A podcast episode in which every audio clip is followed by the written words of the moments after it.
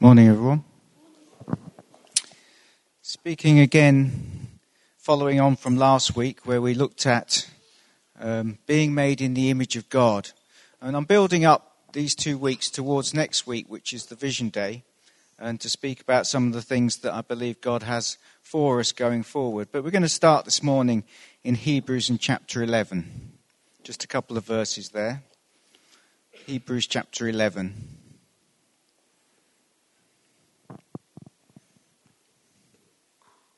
Verse 8. By faith, Abraham, when he was called, obeyed by going to a place which he was to receive for an inheritance.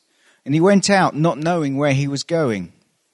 By faith, he lived as an alien in the land of promise, as in a foreign land, dwelling in tents with Isaac and Jacob, fellow heirs of the same promise. For he was looking for the city which has foundations whose architect and builder is God. Abraham went on a journey. He didn't know where the destination was going to be, but he knew God had called him to journey somewhere. We too are a pilgrim people. Anyone read Pilgrim's Progress? A few people? Yeah. If you haven't read it, I recommend it. It's a fantastic read. And in it, we, you, you see all the, the, the things that we as Christians encounter along the way on our journey of discipleship. But pilgrim journeys in that story to a, to a place, a destination. And a pilgrim is essentially someone on a journey to a sacred place or to fulfill a quest. And of course, this journey was wonderfully illustrated in Pilgrim's Progress. And in that story, we see Pilgrim journeying as he makes his way through trials and tribulations until he arrives at the heavenly city. And for each one of us, life is filled with trials and tribulations and challenges. And we've not arrived yet to the destination. And we said last week, our destination is to be like Jesus, who's got to there, got to that point yet? Anyone, anyone there? Anyone want to own up to it? You're just like Jesus this morning? No. So we're all on that journey. And when we come to faith, we don't suddenly arrive at the destination. Coming to faith is the start of the journey, not the end of it. And from that, taking that first step with God, that first step of faith, God calls us to go on the journey with Him. And this is a journey which takes us into ourselves and sometimes to places we'd rather not go. But as long as we're on this earth, the journey is as important as the destination because it's the journey that shapes and changes us and makes us fit for the destination. And so the journey is to be embraced. It's also not a journey we, can, we take alone. God places us amongst his people, both locally and globally, to go on the journey together. And so, as a church, we are a pilgrim people we are together on a sacred journey. We've started out from somewhere, and together we're headed somewhere else. But this is um, one of the important things in this image. We collectively haven't got there yet. And it's true both globally and locally. The church worldwide is a collective of people of God and a journey. And the call of the church worldwide is to represent God in the earth and to make his good news known. But we, as a local people, a local community of God's people, are also responsible in our locality to represent God and to make known his good news. You and I are part of that which God has placed in this place to make his good news known and to represent him. We are his ambassadors. We are his representatives. We are the people through whom God will make known all that he is to the people in this area. It's our destination, or at least the next step on it, that I want to focus on next week. But for today, I want to dwell on the notion of this corporate element of journeying together to go somewhere. And there are four elements to this. Firstly, we are a people. When we're born together, we're not created as orphans or to stand in splendid isolation. We're born again into a family. We are together. We're not alone in this journey. We are a people called to be together. I think I've said before, people often say you can choose your friends, but you can't choose your family. But we are family. And God has chosen us to be here in this place as part of this family to journey together.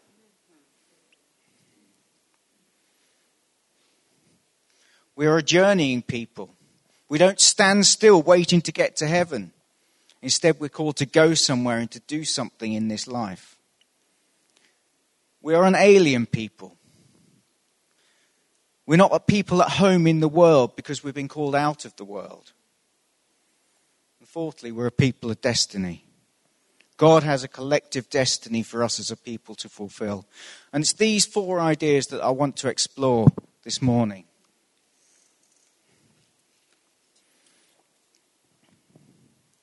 God's purposes for the earth have always rested in a community of people called for purpose.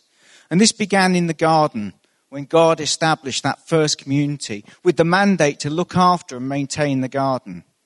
And in doing so, they were to make the garden align with heaven so that the glory of God can be seen on earth just as it was seen in heaven.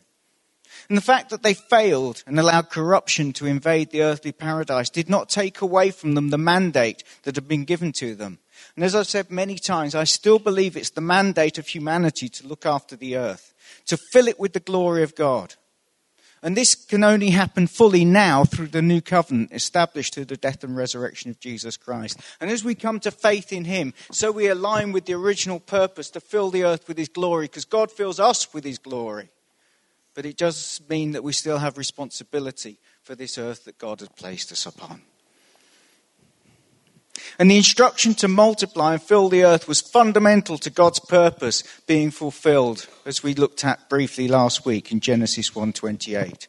Humanity was to be the community in which God's glory would be revealed, and their the multiplication as a community was a vehicle through which his glory would be exported into all the earth.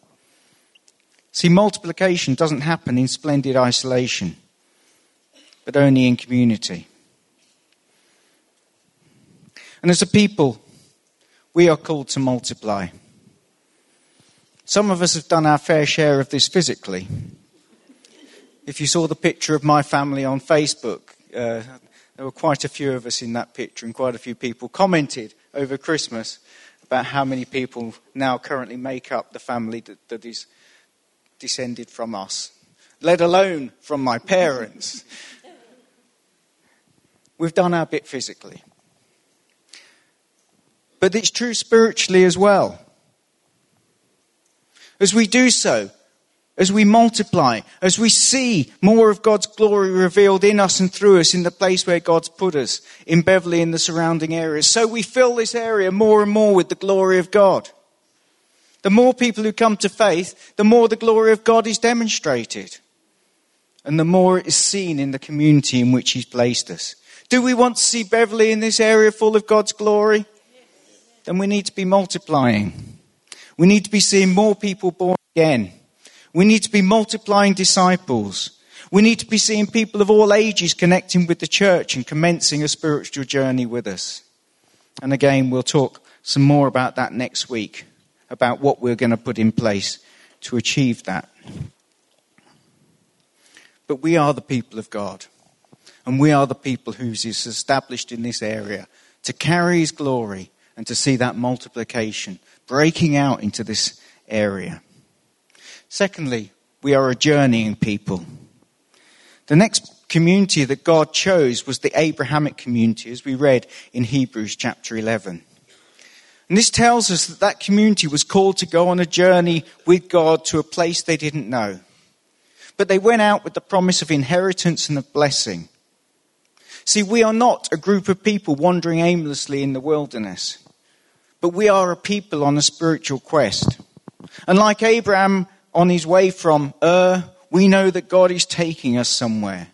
We don't know all the details of, of what or, or where that somewhere is. But we journey on in faith, knowing that the destination is sure, that God has called us for purpose. God has called us to take us somewhere. God has called us to establish something. And God has called us with promise into an inheritance that He has in His heart.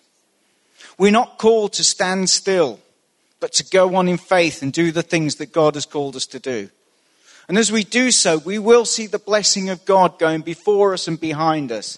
Like Abraham, we may not always get it right, but if we journey with God in faith, we will see God fulfilling his promises to us and to the generations that follow after us. Because we're not a single generation church.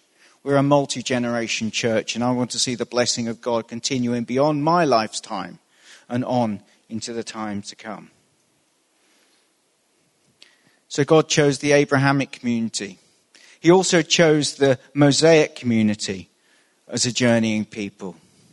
And they, the journey t- they took was one that took them from Egypt through the wilderness and into the promised land. And Paul picks up on this in 1 Corinthians chapter 10, which I've put up there. For I do not want you to be unaware, brethren, that our fathers were all under the cloud and all passed through the sea, and all were baptized into Moses in the cloud and in the sea, and all ate the same spiritual food, and all drank the same spiritual drink, for they were drinking from a spiritual rock that followed them, and the rock was Christ. Nevertheless, with most of them, God was not well pleased, for they were laid low in the wilderness. Now, these things happened to us as examples, so that we would not crave evil things as they also craved.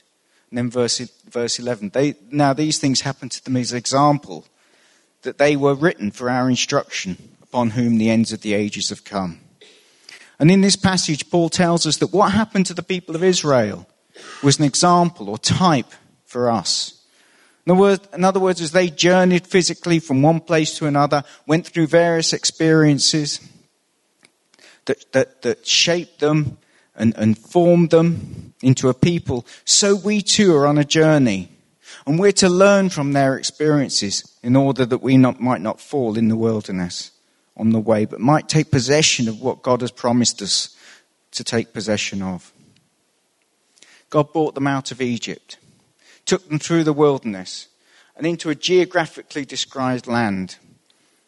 And if the Red Sea has a spiritual meaning in baptism, if the manna has a spiritual fulfillment in Christ, the true bread from heaven. If the tabernacle is fulfilled in the church, the place where God's presence dwells and where worship of God ascends.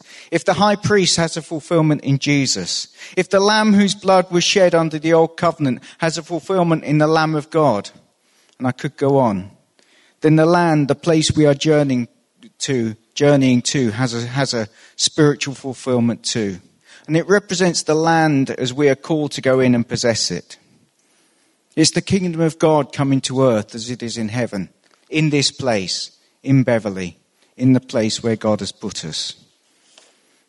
Many have thought in the past that the land represents heaven, but it's not heaven because the land is full of giants and challenges and things to take possession of. And that's, it's not, the object of our journey is not heaven. It's to be all that God has called us to be in this place on earth. I am looking forward to going to heaven. But I'm more, more concerned with my destiny because God ultimately has us, a destiny for us to fulfill on the earth. And one day the lion will lay down with the lamb. And one day all things will bow the knee to Jesus. And one day this earth will become the, full of the knowledge of the glory of God. And one day all things will be under his control. And one day all things will be under the lordship of our Lord Jesus Christ. And there may be many challenges that we may need to take hold of uh, um, before that time. But as the people of Israel took the land little by little, so we are called to take the ground that God has given us little by little until we take possession of all that God has for us. And God will bless us and He will give us an inheritance here. But it requires us to continue to journey, continue to press on, continue to move in faith.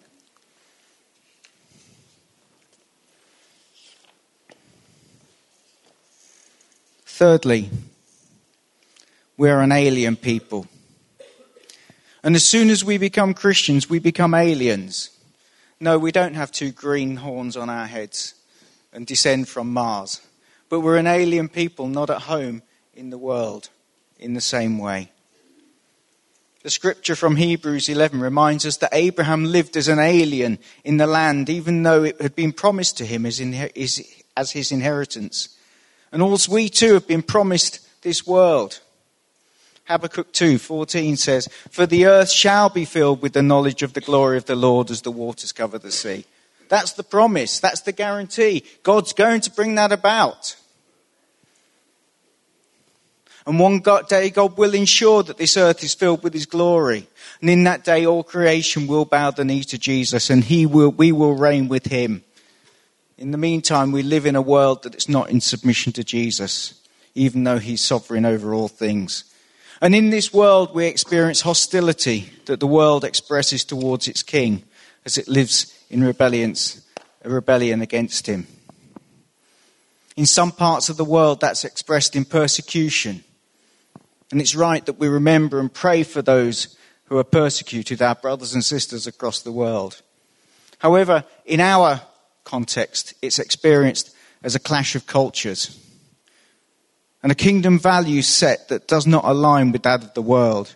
And what we found, encounter very often in society is that intolerance will not be tolerated. Some of you know the challenges that I've had this year with, in CTE, Churches Together in England, in maintaining the voice of a conservative position with regard to human sexuality. This is a big challenge facing the church right now. And what it comes down ultimately is what is our view of Scripture? The fundamental issue is are we going to allow the Bible to be the basis of our faith and practice? Or are we going to let Scripture be superseded by culture? And I believe the decision the church makes concerning this issue will determine the destiny of the church for years to come. I've detailed my position on this issue in a paper which has had wide circulation and is available. If anyone wants to read it, I'm happy to give it to you. However, as I've said, sexuality is only the current presenting problem, but not the underlying issue. The issue concerns who sets the agenda for our faith and practice. For my money, there's only one answer to that, and that's God through his revealed word, the Bible. And the choice we have is are we going to align with this word or are we going to super, be superseded? This word going to be superseded and culture dominate what we believe and how we practice? It's got to be this word if we're to be faithful believers in Christ Jesus.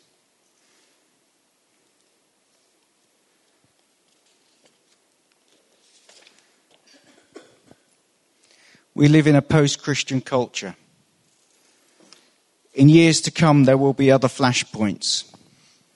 And the challenge for all of us is will we be willing to maintain an Orthodox Christian position, even if it means receiving criticism and even ostracism from those around us? Or is popularity and acceptance more important to us? And I believe it's a time for the Church of Jesus Christ to take a stand. We're seeing the breakdown of family, the destruction of our society, if this is not arrested, it will continue to degenerate into the violence of the gangs, of abuse, of corruption, and of anger that we're already seeing in many communities across the country. The church is the hope of the nation, but only if the church is full of the glory of God and is willing to journey with Him into all that He has for us, even in an alien land. It's time for us to take our stand.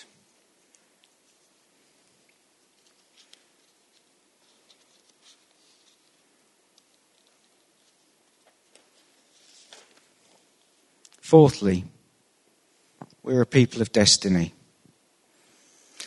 And this has been intimated through all that we've shared so far, but it's worth reiterating.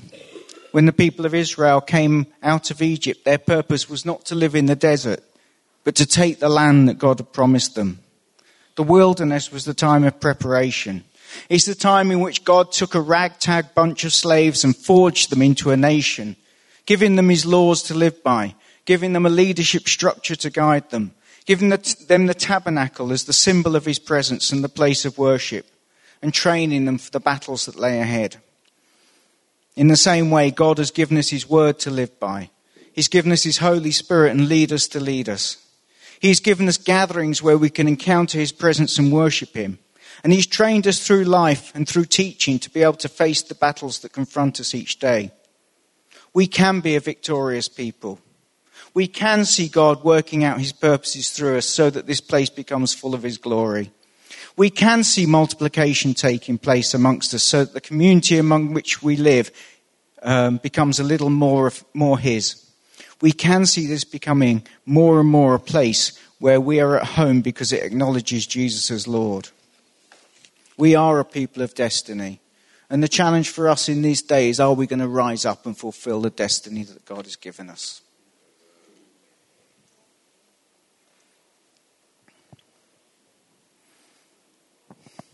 Back to Pilgrim. I believe this year is going to be a good one, but also a challenging one for some, some of us. And I want to finish with the part, uh, with part of the thought that's on the month's thought on the news sheet this month. Ten years ago, Dwayne White suggested that the things you put in place in the first three months of a decade will define the decade for you. Of course, things can shift and change, um, and changes can occur in society as the world changes. But the fact is that each one of us needs to set, set the trajectory of our lives. And it's often at the beginning of the year, and especially at the beginning of a decade, that we might think about such things. One thing is for sure if we set ourselves no goals, no aims, or objectives, we can be sure that we will be 100% successful of achieving them. My encouragement to all of us at this time is to think about where we want to be in a year's time, in five years' time, in ten years' time, and begin to put in place things that will get us there. We may not achieve all of our goals, but who knows how far we will get if we set out on this journey together. Amen.